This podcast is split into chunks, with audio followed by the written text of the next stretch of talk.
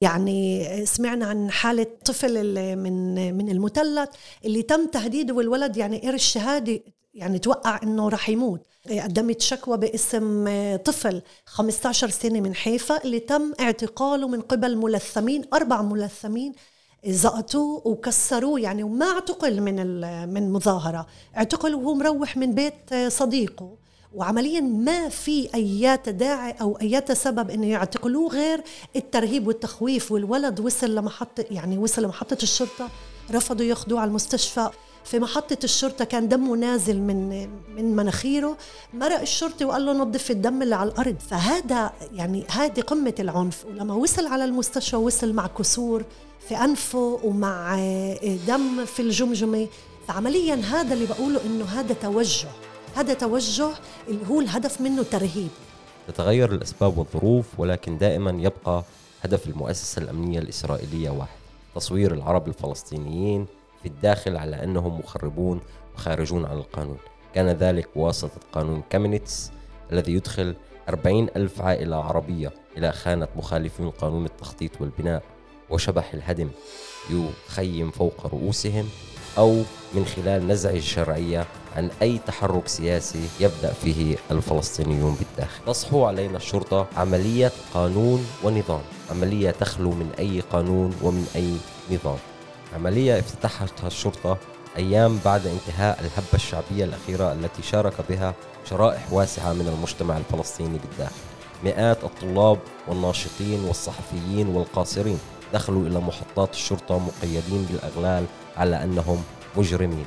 عشرات المحاميين والحقوقيين من النقب والجليل والمثلث تجندوا بشكل تطوعي من أجل الدفاع عن المتظاهرين وعن حقهم في رفع راية الحرية والالتحام مع شعبهم في الضفة وغزة. أهلا وسهلا فيكم مستمعينا في الحلقة الثالثة من برنامج دستور ضيفتي لليوم المحامية جنان عبدو محامية وناشطة حقوقية. تعمل في مجال مناهضة التعذيب والدفاع عن حقوق الأسرى خلال الهبة الشعبية الأخيرة أسست وكانت جزء من مجموعة محاميات متطوعات للدفاع عن حقوق المعتقلين في حيفا. أهلا وسهلا فيك. أهلا أمل وشكرا للاستضافة. بدي أسأل سؤال ليش محاميات متطوعات للدفاع عن المعتقلات؟ هل في شيء وراء الموضوع الجندري محاميات؟ يعني إحنا مجموعة أنا مش المؤسسة أنا مجموعة متس من المحاميات بشكل متساوي. إحنا اللي بميزنا إنه صديقات إيه، مع رؤية نسوية ومع وعي والتزام سياسي. إيه، مقيمات في حيفا ناشطات في مؤسسات وأطر مختلفة في مجال حقوق الإنسان وقضايا الاسرى شفنا في الفترة الأخيرة يعني من من متابعتنا ومشاركتنا الفعالة في في التظاهرات أو في الأحداث اللي بتكون شفنا إنه في الفترة الأخيرة تقريبا ما بتنتهي تظاهرة في حيفا إلا بيكون في معتقلين وبكون في حاجة إجمالا فيش مظاهرة بتخلص بلا معتقلين غير إذا كانت مظاهرة لحقوق صحيح. الحيوانات أو بالوسط العربي يعني خلينا نقول لما المتظاهرين هن فلسطينيين وما ما بتفرق وين المظاهره عم بتكون فإحنا بنشوف بشكل دائم آه، معتقلين وضمنهم أحيانا قاصرين فتيات نساء فدائما بيكون في حاجة لتواجد محامين ومش دائما بيكون المحامين متواجدين آه، وبنقعد نبحث ونسأل مين ممكن يتطوع ويوصل لمحطة الشرطة لأنه أهم شيء لما معتقل يوصل لمحطة الشرطة إنه يكون في آه، محامي اللي يعطيه استشارة قبل ما يفوت على غرفة التحقيق. فبالتالي إحنا تنظمنا كمجموعة وقررنا إنه آه، ندرس القوانين اللي بتتعلق في الاعتقالات وبتتعلق في التظاهرات وحق التظاهر وما إلى ذلك. ونكون مستعدات وجاهزات بحال إنه في تظاهرة بتكون فيها معتقلين. إنه نوصل بنفسنا لمحطة الشرطة ونقدم الاستشارة. ورافقتوا عشرات المعتقلين خلال صحيح الفترة. يعني إحنا خلينا نقول آه، إنه ما توقعنا إنه الإشي يكون هالقد قريب وهالقد بسرعة وهالقد مكثف. فبالتالي مع بداية الهبة ومع بداية الأحداث اللي رافقتها بشكل فوري الاعتقالات إحنا كنا جاهزات من اليوم الأول تواجدنا في محطة الشرطة من ساعات المساء لساعات الصباح تقريبا. يعطيكم العافية و... و... ومحادثتنا على اليوم راح نحاول نستخلص. إذا نقدر نستخلص الاستنتاجات نقدر نستخلص الفهم للمرحلة اللي فاتت للهبة الأخيرة. ونسأل أكثر من سؤال نحاول مع بعض نفهم مميزات الهبة الأخيرة تعامل الشرطة فيها. والسؤال الأول اللي كان بدي أسألك فيه هل شاهدتوا نمط اعتقالات آخر عمل هل شاهدتوا تصعيد من قبل الشرطة ومن قبل الأجهزة الأمنية مقابل المتظاهرين الفلسطينيين وكيف تجلى هذا التصعيد؟ يعني ممكن نقول إنه تظاهرات في السنوات الأخيرة من أحداث الأقصى من برافر بشكل دائم في عنف وفي وحشيه وفي اعتقالات جماعية. يمكن اللي ميز هذه الهبه الاخيره هو آه، توزيعها بشكل قطري على كافة قرانا ومدننا تقريبا ما في قرية ومدينة ما طلعت وتظاهرت بنفس الوقت وكمان استمرارية. يعني الحدث ما كان يوم ويومين إنما بشكل متواصل. هذه من قبلنا. من جهة تانية وكمان يعني الناس طبعا التظاهرات طلعت مساندة لأبناء شعبنا في الشيخ جراح في سلوان ما حدث في الأقصى ما حدث في باب العمود. وحتى إنه الناس وصلت لهناك يعني التظاهرات أخذت أشكال مختلفة مش فقط التظاهر في البلدة إنما أيضا الوصول للقدس والتضامن بشكل مباشر مع إخواننا هناك. شفنا إنه الهبة كانت مستمرة على أيام مكثفة يعني ممكن نحكي عن ثلاث أسابيع أو شهر من هبة مكثفة هذا من قبلنا. من جهة ثانية شفنا إنه الشرطة منهجية بمفهوم الوحشية والاعتقالات العنيفة والعشوائية لكن هذه المرة أيضا بتكثيف كبير ولاحقا بمحا يعني بتكثيف في الاعتقالات بتكثيف في فض التظاهرات بشكل وحشي وعنيف وأيضا في آه، اعتقالات وتقديم لوائح اتهام. يعني وحشية الشرطة تتجلى من تفريق المظاهرات الاعتقالات فيما بعد وما بعد الاعتقالات تقديم لوائح الاتهام. ولكن هل شاهدت هناك اختلاف أو تصعيد من قبل السلطة إيه، إيه، شاهدناها هاي المرة عدا عن الهبات الماضية هبة برافر على سبيل المثال وهبة القدس والأقصى فيما قبل. هل كان هناك شيء نوعي؟ الشيء النوعي هو في تكثيف نوعية الانتهاكات في استعمال أساليب جديدة. يعني إحنا بنعرف إيه، عن استعمال مثلا وحدات المستعربين في في التظاهرات ودسهن بين المتظاهرين. لكن هذه المرة كان بشكل مكثف وحتى الدولة نفسها والشرطة صرحت وتباهت بهذا الأمر في محاولة لترهيب في محاولة لتخويف الناس. كان في استعمال إيه، القوات الخاصة قوات اللي بيستعملوها بنشوف بيستعملوها في الضفة بشكل مكثف الأشخاص الملثمين اللي لابسين أسود اللي هن آه، حاملين العصي الهروات اللي هن مدربين على العنف هن ما بيعرفوا يخاطبوا. يعني هذه القوات لما بتنزل على الشارع هي ما بتنزل حتى تخاطب المتظاهرين أو حتى تحمي المتظاهرين أو حتى تعطيهم حقهم في التعبير عن الرأي. ممكن تحميهم إذا كانوا مستوطنين يعني زي ما حدث في حيفا كان في تظاهرات مقابلة كان في آه، أبناء شعبنا اللي نزلوا آه، يتظاهروا بالفترة الأولى يعني في الأسبوع الأول كان مساندة للشيخ جراح والقدس. لاحقا أبناء البلد أبناء الحارات نزلوا حتى يحموا آه، حاراتهم لما كان في نداءات عبر وسائل التواصل الاجتماعي بشكل فظ وبشكل فاضح يعني وواضح من قبل مجموعات فاشيين ومن قبل مجموعات آه، صهاينة اللي دعوا حتى حددوا أماكن معينة وين رح يتجمعوا وين رح يهاجموا الفلسطينيين العرب آه، الفلسطينيين وحددوا شو يلبسوا وحددوا كيف إنه حتى دعوا إنه يجيبوا يجيبوا عصي فلايش المتظاهر اللي جاي من بريد حيفا؟ جايب عصاي بفكرش حتى يعني يرقص دبكة ولا يعمل. عندما يدور الحديث عن مظاهرات مستوطنين أو مظاهرات اليهود فالشرطة ترى أن وظيفتها هي الدفاع عن حقهن بين قوسين في التعبير. وحمايتهن وبتحولوا ليد وحدة. يعني بنشوف إنه المتظاهرين الشباب من عنا اللي نزلوا يدافعوا عن حاراتهم يعني شو أكتر من إنك تحمي حارتك وتحمي بيتك؟ يعني شفنا في شوارع مختلفة من حيفا قوات كبيرة حاملة أعلام إسرائيل مدججة بالعصي والهروات وشفنا بالمقابل بجانبهن الشرطة ماشي عم تمشي معهن وعم تحميهن وبلحظة معينة هي معهن كانت تضرب وتعتقل. وشفنا في الآخر حتى لما إحنا وصلنا على محطات الشرطة يعني لاحقا في ساعات المساء ما كان في مستوطنين معتقلين اللي كانوا كانوا شبابنا. بدي أرجع معك للتصعيد من قبل الشرطة والانتهاكات في حق المعتقلين.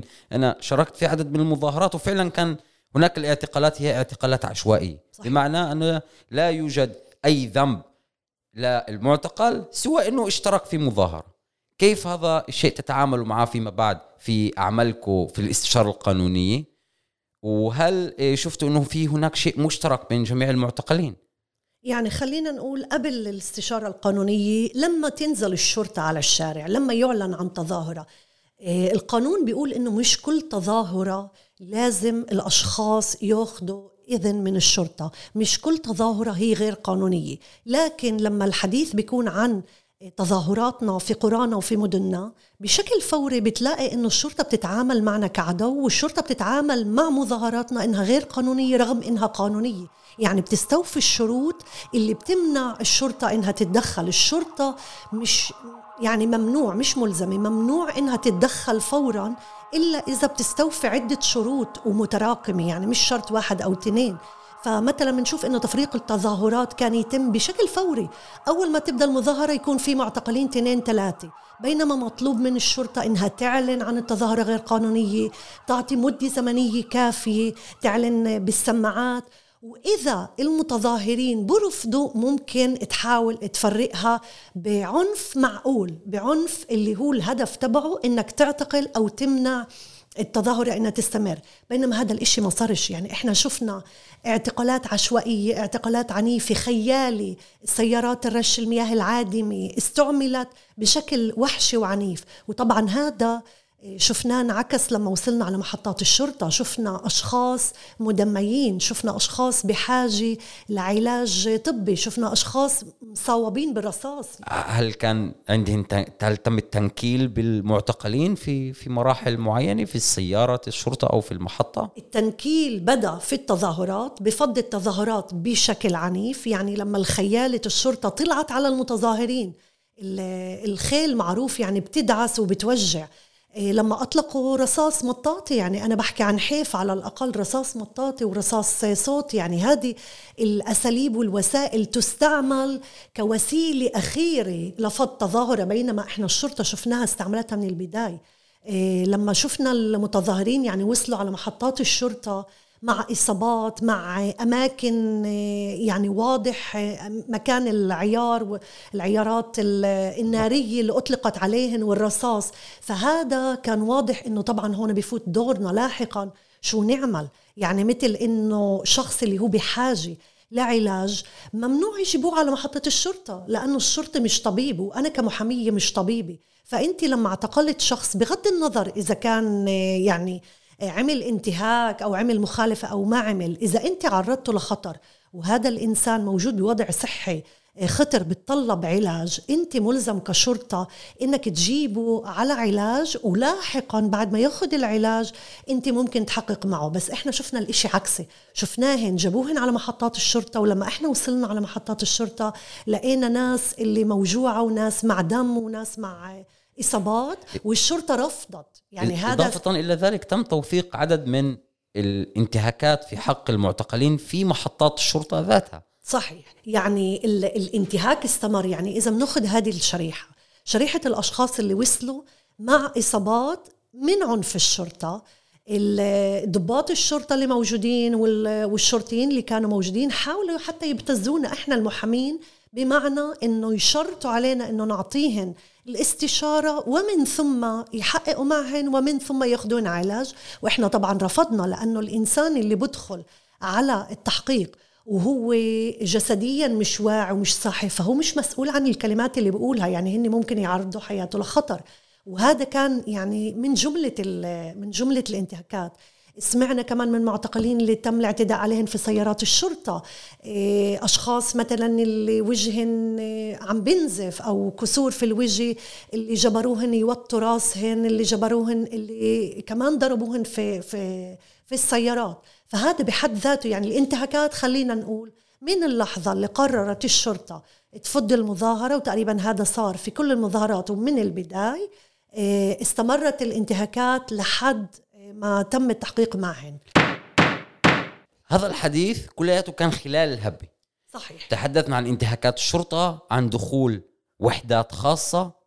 ولكن فما بعد الهبة بدأت حملة اعتقالات واسعة تحت مسمى القانون والنظام صحيح. وهو اسم غريب تم استعماله في أمريكا في سنوات السبعين لو أند أوردر. وهي إيه إيه وعليها انتقادات وكتابات كثيرة حول هذه عنصرية هاي المهمة ونحن نشهد أن إسرائيل تسترجع نفس السياسات العنصرية التي تمت استعمالها في أمريكا وفي دول أخرى في العالم ولكن في حملة الاعتقالات شاهدنا جسم آخر جسم جديد يدخل إلى المعادلة وهو الشباك. الشباك دخل على الصورة بشكل علني. إحنا ما بنقول إنه الشباك مش موجود أكيد موجود. والتحقيقات مستمرة وفي السنتين الأخرانيات شهدنا كتير شباب وصبايا اللي تعرضت لتحقيقات من قبل الشباك ساعات أو أيام اللي هي على مواضيع مختلفة تواصل مع شعبنا وتواصل مع العالم العربي. لكن هذه المرة ال- بشكل واضح وبشكل علني ترهيبي دخل الشباك على الصورة حتى وكأنه يسيطر على العملية كلها. هذا الشيء يؤكد ما بدأت الحديث عنه في التعامل مع المواطنين كأعداء ودخول الشباك يؤكد هذا آه، الشيء. ولكن هل ممكن أن نرى أن ممارسات الشباك كانت مختلفة عن ممارسات الشرطة؟ أين يدخل هذا الاختلاف؟ يعني دور الشباك وين بلش يفوت؟ في نوعية التهم. التهم اللي تم آه، تقديم الشباب والمعتقلين آه، غالبيتهن هي تهم خطيرة اللي إحنا مش متعودين عليها. تهم اللي تم تلبيس آه، طابع الإرهاب. تم استعمال عم نشوف استعمال قانون الإرهاب إضافة لقانون العقوبات. يعني في قانون من الجدير بالذكر أنه قانون الإرهاب هو قانون يرفع مستوى العقوبات. يعني إذا كانت العقوبة لا إيه، ال- ال- ال- الجريمة هي خمس سنوات فممكن أن تصل بعد قانون الإرهاب إلى 20 سنة وإلى 15 سنة إضافة إلى ذلك يساهم في نزع الشرعية. صحيح. وإضافة آه، شرعية الانتهاكات اللي بتتم في غرف التحقيق من قبل الشباب. بمعنى إذا كان قانون الإرهاب فهناك احتمال أن يتم التنكيل في المعتقل. صحيح.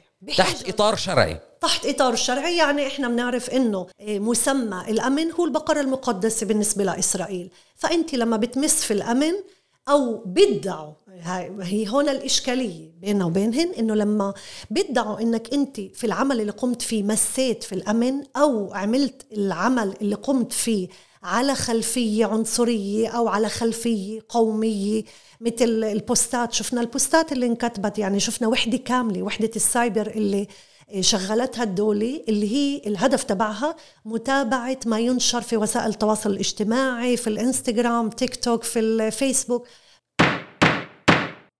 بما يتعلق بنوعية لوائح الاتهام تحدثنا على أنه جزء من المتهمين تم تقديم ضدهن لوائح اتهام خطيرة بتهم الإرهاب وهذا يؤثر على حقوقهن في ساعة المحكمة ويزيد احتمال التنكيل.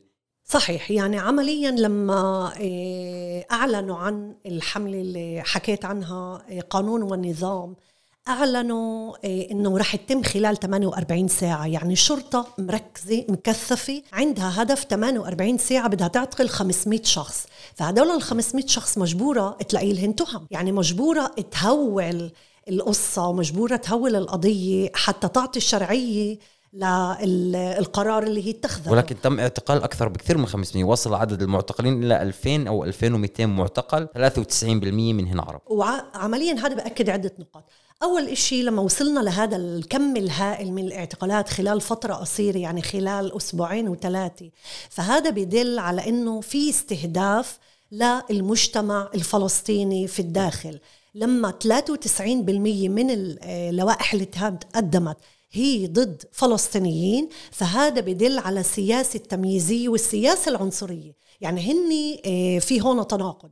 من جهة هن بيقدموا الأشخاص على تهم آه، أو بحجة العنصرية. لكن بنشوف أنه كل ممارسات الدولة وكل قانونها يسخر بشكل عنصري تجاهنا. يعني لما إحنا نسبتنا لا تتعدى العشرين بالمية من مجمل السكان بينما بلوائح الاتهام بنصل ل 93% فهذا يعني المفروض يدوي ضوء. وهذا يؤكد ما بدأنا الحديث عنه كون الشرطة ترى نفسها تحمي المستوطنين وتدافع عن حقهم بالتعبير عن رأي أو في ضرب الفلسطينيين وترى نفسها ملزمة في فض إيه، المظاهرات واعتقال الفلسطينيين. فيها استمرار إلى نفس السياسة. صحيح. وعمليا النيابة صرحت بشكل علني. صرحت إنه إحنا يعني كان في توجيه للنيابة من النائب العام كان في توجيه إنه التهم اللي بتقدروا أو وين في شايفين خلفية عنصرية على أساس قومي أو كراهية يعني مصطلح كراهية لما أنت بتدخل بند كراهية في قانون العقوبات فالعقوبة بتصير مضاعفة. من خمس سنين لتحريض عنف وتحريض عنصرية بتصير عشر سنين. فعمليا الهدف هو ردع. وهذا يعني بتماشى مع الحملة اللي هن أطلقوها. يعني بنشوف فجأة فجأة الجريمة المنظمة اللي كل عمرنا نحكي عنها السنوات الأخيرة عدد كبير من الجرائم اللي تمت في مجتمعنا وكان في أفكار حتى يعني كتار منا رفضوها إنه إقامة محطات شرطة في البلدات العربية لحماية البلدات العربية. بس شفنا إنه هذه محطات الشرطة يعني لها دور واحد ووحيد هي قمع قمعنا في التظاهرات ومش حمايتنا. على مدار سنوات الشرطة امتنعت عمدا إنها تحمي وإنها تمنع الجريمة المنظمة. وأصلا التقارير والإعلانات يعني بدل إنه السلاح هذا هو سلاح مهرب من الجيش وسلاح اللي الجيش ببيعه. فبالتالي فجأة فجأة جزء من حملة قانون ونظام هو آه، الحد من الجريمة المنظمة. فجأة صار عندهن آليات وصار عندهن هدف وصار عندهن أدوات. فعمليا يعني هن بيسخروا بيسخروا القانون بيسخروا الأهداف. يعني اللي بفهمه حضرتك بتقولي إنه أهداف الحملة الأساسية هي ردع الشارع العربي و نزع الشرعية عن المظاهرات وعن الهبة الأخيرة. صحيح. وتم إضافة موضوع الجريمة المنظمة من أجل البلبلة. لما هن بعطوا كل هذه الهالة الأمنية بحطوا أهداف إنه هن بدهن يقمعوا بدهن يردعوا هن بيقولوا يعني واحد من الأهداف هي إعادة الهيبة والمكانة للدولة. فعمليا هن كان عن شمال ويمين بالعامية بدهن يعتقلوا. في حال تم اعتقالك وخرجت بعد ساعات أو بعد بيوم هل هذا شيء له تبعات قانونية على الأشخاص؟ وهل ممكن يشهدوا بالمرحلة فيما بعد أي ملاحقة حسب رأيك؟ يعني عمليا لما بتم اعتقال بتم فتح بتم فتح ملف الشرطة. مهم إنه الأشخاص يطلبوا إغلاقه بشكل فوري ما بتتقدم لوائح اتهام. ممكن يغلق هذا الملف. طبعا آه، البند اللي بيغلقه على أساسه كتير مهم. يعني من عدم وجود أدلة أو عدم وجود ذنب فهذا كتير مهم. يعني مهم جدا انه يكون عدم وجود ذنب حتى ما يكون في ملف مفتوح. عم نشوف إنه تم اعتقال مجموعات مجموعات كبيرة وبينهن قاصرين اللي موجودين صلهن عشرات الأيام في السجن وما نعرف عن هذا الموضوع أو تم التعتيم عنه اعلاميا. سواء بأمر أو بعدم أمر بحجة إنه آه، عم بحققوا معه الشباب. شفنا يعني حتى إعلانات الشرطة نفسها اللي بتعلن إنه عمليا التحقيقات اللي عم بتتم حاليا بمشاركة الشباك يعني كل هذه التهم اللي هن عم بيقدموها بإمكان الشرطة إنها تحقق فيها. بإمكان النيابة إنها تسلم الملف وتمشي في القانون العادي اللي هو قانون العقوبات. تغليف الاعتقالات في ادعاءات أمنية دخول الشباك والتعامل بحسب قانون الإرهاب عدا عن زيادة الانتهاكات في حق المواطنين هو أيضا يساهم في التعتيم حول آه، هاي آه، القضايا وعدم القدرة على متابعتها. صحيح. وهذا كيف يواجه المحامي الذي يتعامل مع آه، قضايا من هذا النوع اللي بيكون الشباك واقف أمامه. يعني خلينا نقول الدولة بتناقض حالها بمفهوم إنه الدولة عم تتحول بمفهوم معين لدولة الشباك. بمعنى إنه السيطرة على الملفات والسيطرة على التحقيقات والسيطرة على الملاحقات هي آه، من قبل الشباك. بنشوف لما بدخل الشباك في الصورة إنه الإشي وكأنه بيصير هذه القاعدة. القاعدة بتصير إنه كل هذه الانتهاكات بتتم. مؤخرا سمعنا يعني في الأسبوع الأخير كان في نشر على أنه الحكومة آه، عم بتقدم مسودة قانون اللي بتطلب فيه إنه التحقيق مع المواطنين وطبعا الشباك إذا بدنا نشوف غالبية التحقيقات هي بتتم آه، ضد فلسطينيين يمكن واحد أو 2% يعني بتلاقي آه، يهود اللي عم بتحقق مع إنه أحيانا يهود يسار يعني. فعمليا لما بدخل الشباك في الصورة شفنا إنه هذا القانون عم عمالهن يطلبوا فيه إنه يتم التحقيق مع المواطنين في مقرات الشباك في الضفة. وهون إحنا بنسأل سؤال إيش؟ يعني إيش الهدف من هذا القانون؟ شو بيميز غرف التحقيق في الضفة عن غرف التحقيق الشرطة العادية؟ وكأنه مفروض تكون عادية. فشو الخصوصية للغرف التحقيق طبعا إحنا بنحكي عن تعذيب وعن منع لقاء محامي وعن انتهاكات مخيفة اللي أنا بشوفها كمان من خلال متابعتي لقضايا آه، تحقيق اللي بتم آه، من قبل الشباب. فعمليا هني عم ياخذوا هذا المفهوم وعم يحاولوا يطبقوه بمساوئ. هناك أمر واقع الشباك دخل لفرض أمر واقع. وفيما بعد هناك محاولة لشرعنة الأمر الواقع ولتحويله إلى آه، قانوني من خلال سن قانون يسمح بالشباك إلى اعتقال مواطنين فلسطينيين ونقلهم إلى الضفة والتحقيق صحيح معنا. يعني إحنا بنعرف إنه التحقيقات في الضفة بيتم فيها انتهاكات وبيتم فيها أشكال مختلفة من التعذيب اعتقالات ممكن تستمر 40 يوم شخص اللي ممكن يتحقق معه بشكل متواصل ساعات متواصلة بدون استراحة منع نوم مقصود ظروف زنزانة سيئة. واكيد راح يكونوا المعتقلين هن عرب وهذا يؤكد طبعا. تقدمنا اتجاه نظام ابارتهايد في شريحتين كنت حابب آه، من من كامل المعتقلين هناك كان تركيز على شريحتين كنت بحب أسمع رأيك بما يتعلق. بهذول الشريحتين. الشريحة الأولى هي شريحة آه، القاصرين وأحيانا الأطفال والشريحة الآخرة هي التعدي على الصحفيين. أنا بشوف هيك في الهبة الأخيرة واحدة من الاستهدافات يعني إذا حكينا عن استعمال عنف حكينا عن آه، اعتقالات عشوائية حكينا عن تقديم لوائح اتهام صعبة ومع بنود صعبة شفنا كمان استهداف القاصرين بعدة مستويات. بداية بالإعتقالات في محطات الشرطة لما وصلنا في ساعات الليل وأحيانا بقينا لساعات الصبح كان في معتقلين قاصرين 17 16 شفنا كمان توجه وأنا بفكر إنه توجه مقصود لاعتقال قاصرين بأجيال صغيرة 13 و14 و15 شفنا استهداف القاصرين من قبل المستعربين. إيه، تم اعتقال قاصرين عدة حالات اللي حتى انتشرت يعني إحنا بشكل عام ما بنقول لحماية القاصر ما بنقول تفاصيله علنا لكن شفنا حالات اللي أعلن عنها إيه، اللي تم اعتقال قاصرين إيه، من قبل مستعربين أو وحدات خاصة وتم تهديدهن بشكل عنيف وضربهن في سيارات الاعتقال وتهديدهن بالقتل. يعني سمعنا عن حالة طفل من من المثلث اللي تم تهديده والولد يعني قرش شهادة يعني توقع إنه رح يموت. قدمت شكوى باسم طفل 15 سنة من حيفا اللي تم اعتقاله من قبل ملثمين أربع ملثمين زقطوه وكسروه يعني وما اعتقل من من مظاهرة. اعتقل وهو مروح من بيت صديقه.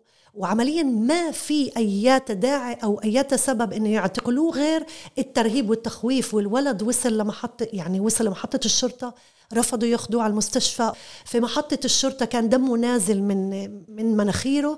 مرق الشرطي وقال له نظف الدم اللي على الأرض. فهذا يعني هذه قمة العنف. ولما وصل على المستشفى وصل مع كسور في أنفه ومع دم في الجمجمة. فعمليا هذا اللي بقوله إنه هذا توجه.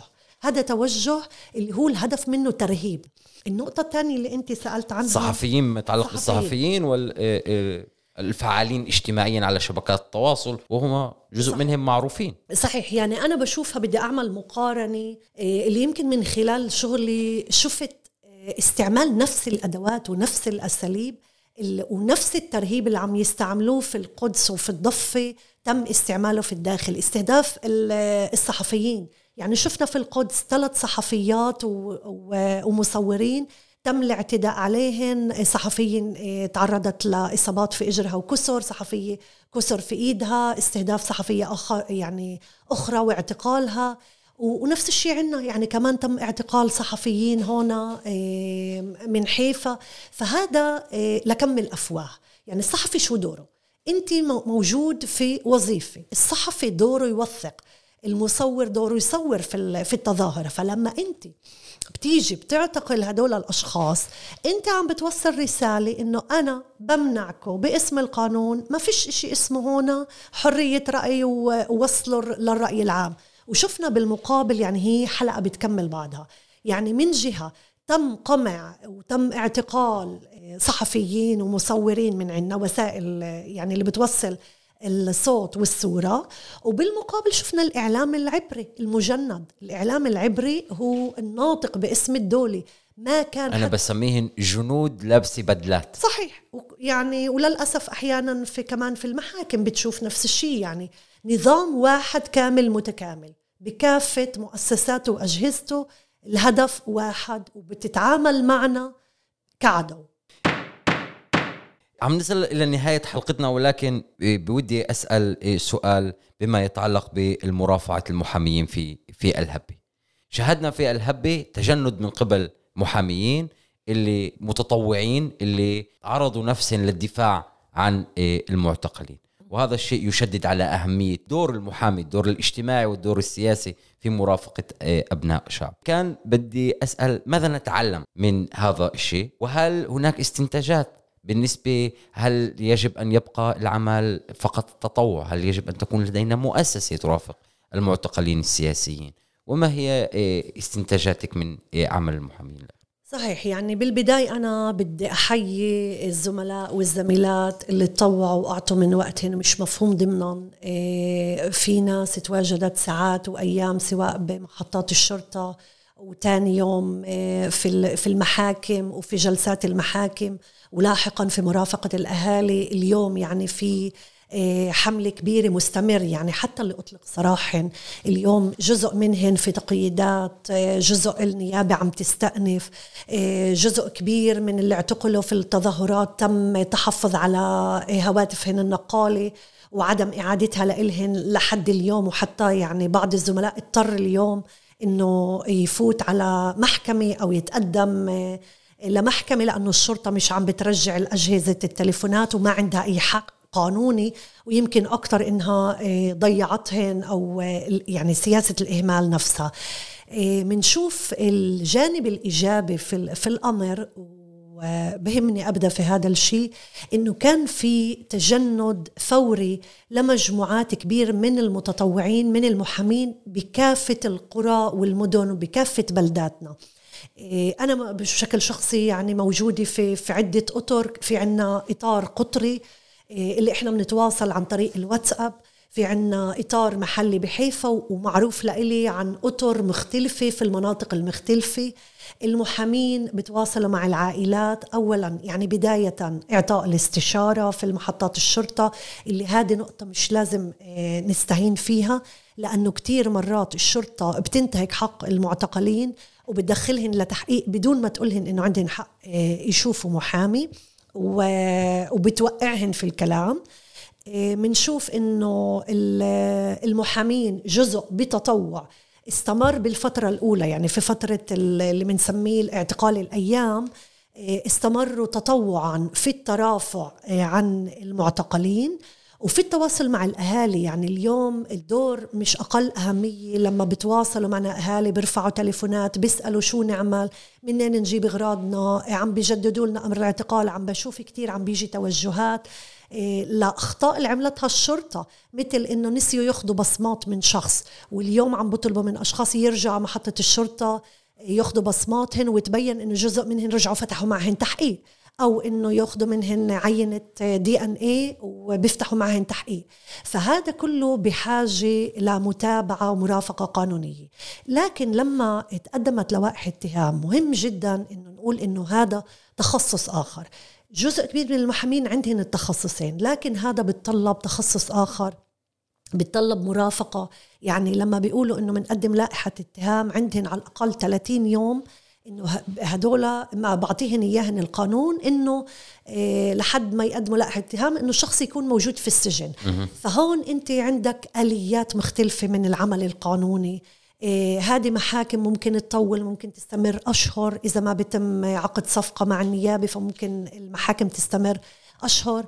وهذه محاكم إيه ممكن تكلف كمان تكلفة مالية. اللي بفهمه لا يمكن الاعتماد على محامي متطوع في هيك الحالة. وهناك حاجة إلى توكيل محامي للمتهم و صحيح، من قبل يعني- العائلة. يعني في عندنا مؤسسات مثل مؤسسة عدالة اللي هي آه، يمكن آه، دورها بنحصر أكتر في التوعية في موضوع القانون يعني ال- ال- العنصرية آه، في الحقوق الأساسية للمعتقلين والمرافقة بالأيام الأولى. لكن من ساعة تقديم لائحة اتهام ما عندنا مؤسسة اللي تعطي هذه الإمكانية وبالتالي بفوتوا في الدور هنا المحامين. فهون إذا بتسألني على ال- الدور المحامي مش فقط كقانوني إنما كجزء من شعبه كشخص اللي عنده وعي سياسي وعنده التزام مجتمعي. إيه، شفنا مبادرات جميلة يعني مثلا إيه، بأم الفحم إيه، مجموعة المحامين اللي هي كمان بجانب أو ضمن الحراك الفحماوي أعلنت تسعيرة معقولة. يعني من جهة إنه المحامي بيقدر يقوم في دوره إذا هذا عمله الأساسي. وبده يعتمد يعني هذا بتطلب ساعات يعني شفنا مئات ال- أكيد الأوراق. ساعات من العمل وجلسات المحاكم. بس هون بفوت دور يعني مجتمعنا. يعني المحامين ممكن يراعوا بمعنى يحددوا التسعيرة اللي, اللي بطلبوها.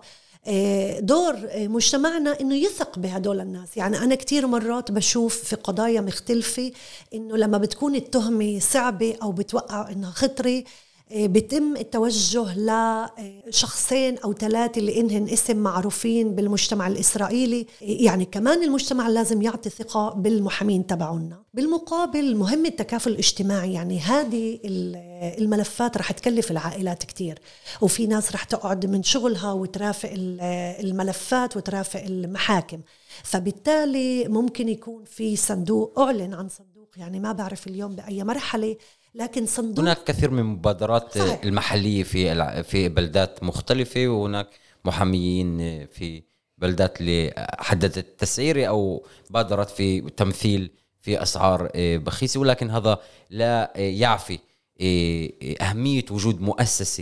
آه، خصوصا لمحاربة السياسات العنصرية من قبل الشرطة ومن قبل الشباب والهجمة على شبابنا في كلمة أخيرة للشباب اللي تم اعتقالها أو اللي تقدم ضدها لائحة اتهام أو اللي تم التنكيل فيها من قبل الشرطة أو للشباب اللي خرجت للاشتباك مع واقعها والاندماج مع شعبها. إيش بتقولي لهن؟ إيه إيه يمكن كلمة منك تطمنهن. يعني أنا بطبيعتي مش سوداوية. إيه، أنا بقول إنه هذا واقعنا. إيه، هذه حياتنا وإحنا جزء من هذا الشعب. وإلنا حقوق. يعني حتى لو الدولة بتنتهك هاد- هذه الحقوق وبتنتهكها حتى لو مؤسساتها من شرطة وشباك وأجهزة مختلفة بتنتهك حقوقنا إحنا إلنا حق. أنا حقي أنزل على الشارع وأعبر وأتظاهر حقي إني أكتب. طبعا إيه، يعني بدي أميز إيش أكتب إيه، أو كيف أكتب. فأنا هذا حقي وراح أضل أمارسه وحق الناس إنها تعبر عن حالها وإنها تتظاهر. بالتالي إيه، منشوف يعني كمان بالحركة الطلابية بنعرف إنه يعني اعتقالات ممكن تكون بشكل دايم استهدافنا آه، موجود لكن مش آخر الدنيا. بمعنى أنه الاعتقال ممكن يتم وأنت ممكن تطلع وتكمل حياتك الطبيعية. أهم شيء تعرف كمان كيف تتصرف إذا بتم اعتقالك. آه، يعني إذا الهدف من هذه الحملة كلها كان ترهيبنا إحنا مش لازم آه، نوافق على هذا الإشي. وبهذا أصدقائي نصل إلى نهاية حلقتنا في برنامج دستور مع المحامية جنان عبدو. شكرا جزيلا لكم. لا تنسوا متابعتنا على منصات البودكاست وعبر منصة عرب 48 لحلقة جديدة وملف جديد من برنامج دستور. أنا أمل غرابي أحدثكم من حيفا وحتى الحلقة القادمة لعله خير